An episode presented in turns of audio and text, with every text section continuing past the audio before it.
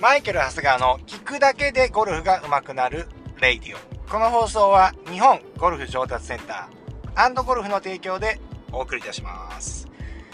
さて、今日はですね、昨日に引き続き、長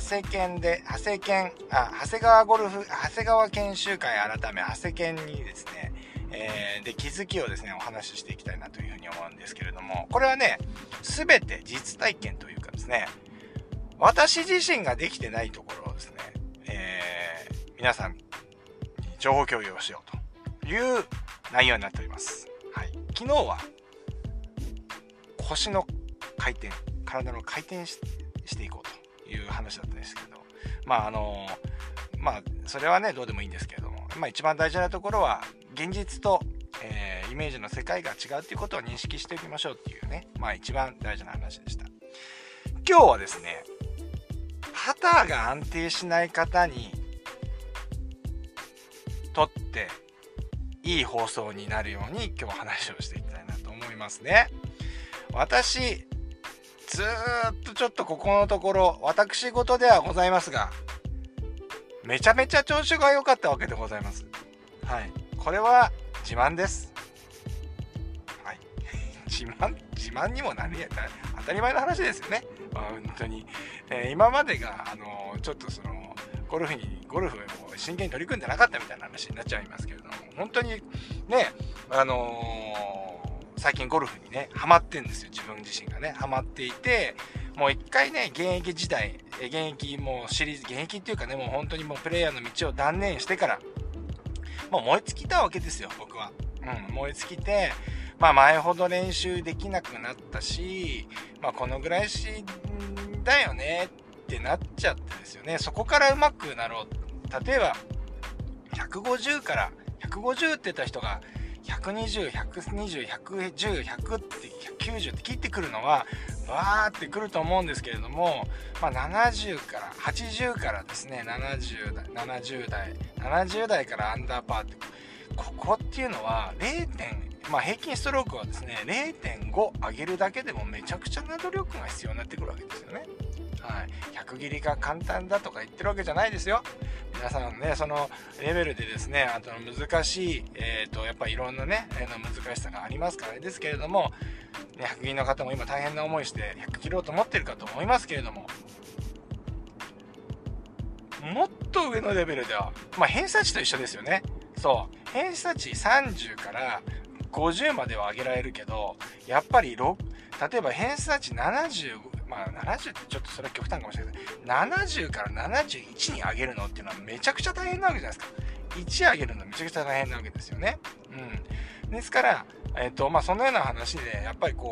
自分の中で燃え尽きちゃったわけですよ。それじゃあそこで1上げる努力を今からできるかっていうと、もう本当に燃え尽きちゃったので、もう自分のゴルフはどうでもよくなっちゃって、自分を実験台にして、レッスンをね、受けてくださる方に上手くなってもらえばいいみたいな感じで、そういうふうに自分をないがしろにしてたんですけれども、ここのところですね、やっぱり、長谷研でですね、長谷川研修会の若手講師陣がそれじゃいけないと。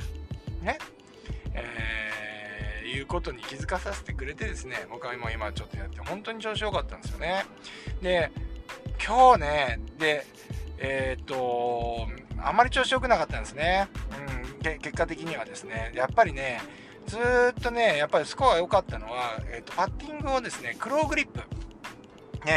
プにして、打ってからですね、パッティングのアベレージが良くなって、本当にオーバーパーというかね、パワープレイ近辺でずっと回ってたんですよね。で、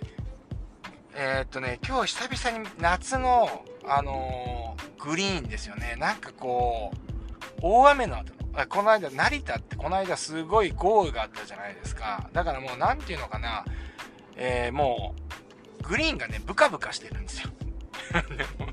皆さん、もう、ゴルファーだったらわかりますかね。もう、この、ブカブカで想像してください。もう、聞くだけでゴルフが上手くなるレイディオはもう妄想って言っちゃったらあれかもしれないけど、イマジネーションを発揮しないとね、そもそもこのラジオって上達しませんからね、あれなんですけれども、もうグリーンがねブカブカしてる状態だったわけですよね。当然のスパイクマークっていうか、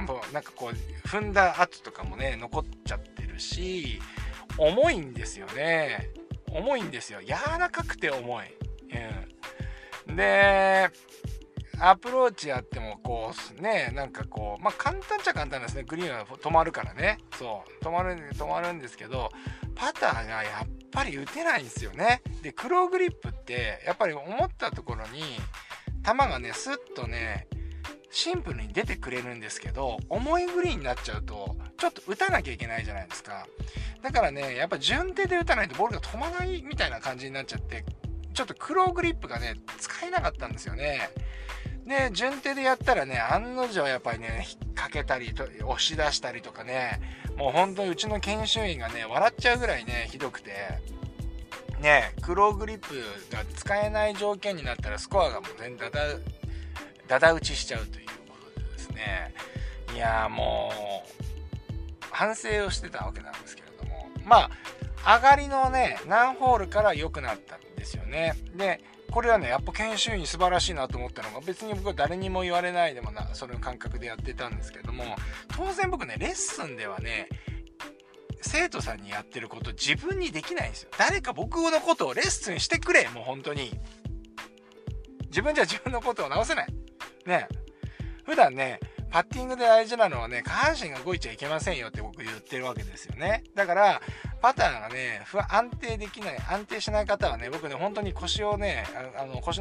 のあたりをキュッとね押さえてですね、下半身を止めちゃう。そうすると動かなきゃいけないとこが動いてくるわけですよ。でどこかっていうと、この要はその胸郭の部分ですかね、その肋骨の部分ですよ。肋骨の部分、うん、肋骨のところがもうお腹が動いてくるというかね、胸が動いてくるっていうか、そういう感じになってくるわけですよね。そうだから大きい筋肉で打ちましょうっていうことを言ってるわけなんですよね。そうお腹で打つっていうイメージですかね。うん、まあイメージがちょっと湧きにくい方いらっしゃるかもしれませんけれども、そう、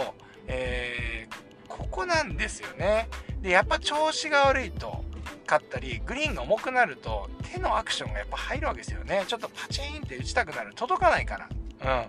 届かないから打ちたくなる、手で打ちたくなって、もうずっと15、4、5ホールずっと手で打ってたわけですよね。うん、でそんなね僕もねまあこういう商売してるわけで下手じゃないからそこそこはいくんですけれども、やっぱりね入れなきゃいけないパターンが全部ライン乗ってかないわけです。そんな手で打ってるから。うん、引っ掛けが出た次のパッティングが押し出すとかね、まあもう手っていうのはやっぱり脳と直結してますから、やっぱり嫌だなと思った方には動かないわけですよね。そうでようやく最後に気づいたのが、そうやってお腹で打つ、大きい筋肉で打つ、背筋で打つみたいな感じでもねいいかもしれませんけれども、それをやってようやくしっかり自分の思ったラインに乗っていくようになったわけなんですよね。うん、そうでそうやってもう一発目で分かりましたね。だから僕はちょっとショートパットで、それをまあやったんですけれども、そのイメージで打ったんですけれども、そしたらもう研修品のゾマホンがね、うん、ゾマホンがあれですよ、あ今のいいですねってもう一言言ってくれました。やっぱね彼はねやっぱ見る目がありますね。見る目があるっていうか、まあ、こんな上から目線で言ってる場合じゃないんですけれどもね、彼勉強しててねすごく頭のいい子なんですよ。うん、ものすごく頭のいい子、うん、話をしててもやっぱりゴルフの理論も当然だし、まあ社会人一般のねエリートサラリーマンだった方なんで、エリートサラリーマンなんでそのゴルフインストラクターのこの今の現状とかっていうのもやっぱり問題提起をしてるしね、うん、まあまさにその通りで、それがまかり通っちゃってるのはどうなのかなみたいな話もねしたりするんですけれども、まあ彼なんかはねすぐね一発打ってもうあ今のはいい動きですね、今のこうですねっていうのをコメントも入れて、あやっぱ見てるんだなっていうね、やっぱこう研修員のレベルの高さを感じましたよ。うん、そうですからね皆さんもですねパッティングがね安定しない方、うん、なんかこう、引っ掛けたり押し出したりとか、いわばそれが交互に来ちゃう方とかっていうのは極力、下半身を止めてこうお腹をねじる感じで、パッティングするようにしてみてください。そうするとですねボールの出方がすごくシンプルになってくると思います。はい。もうそれでもダメだったらクローグリップみたいな感じにした方がいいかもしれませんね。うん、なかなかクローグリップだとやっぱりそれ用にパターのセッティングを変えなきゃいけなかったりですとか、まあちょっとねクローグリップも、難しいところ、難しいというか、なんていうかな、そのやる難しさっていうよりはなかなかスタイルにやっぱり僕らはできますけどアマチュアの方が勇気いりますよね。なんかこうね、もう握り方変えるとかね、クロスハンドくらいはできるかもしれませんけどね、うん、言うと思いますけれども、まあ、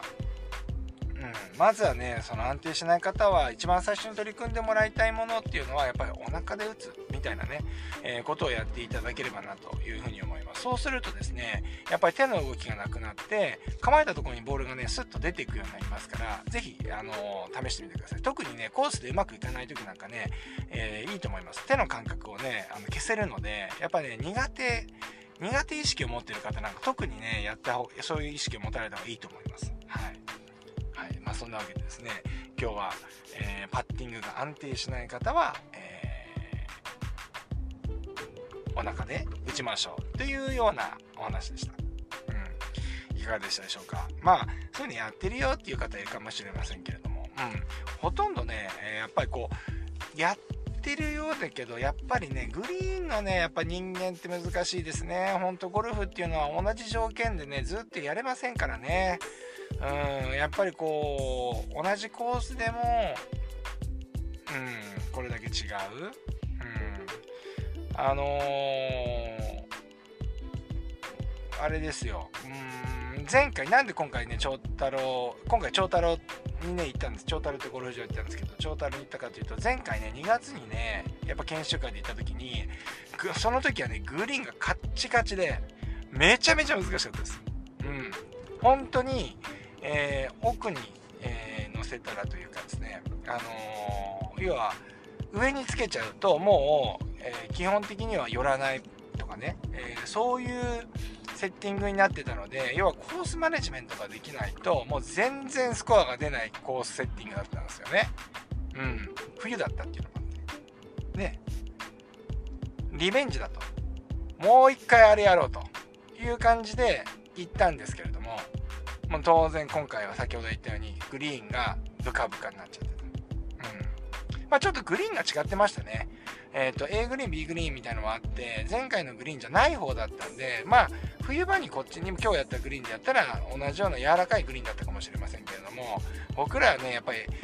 僕らの研修会やる時っていうのはやっぱり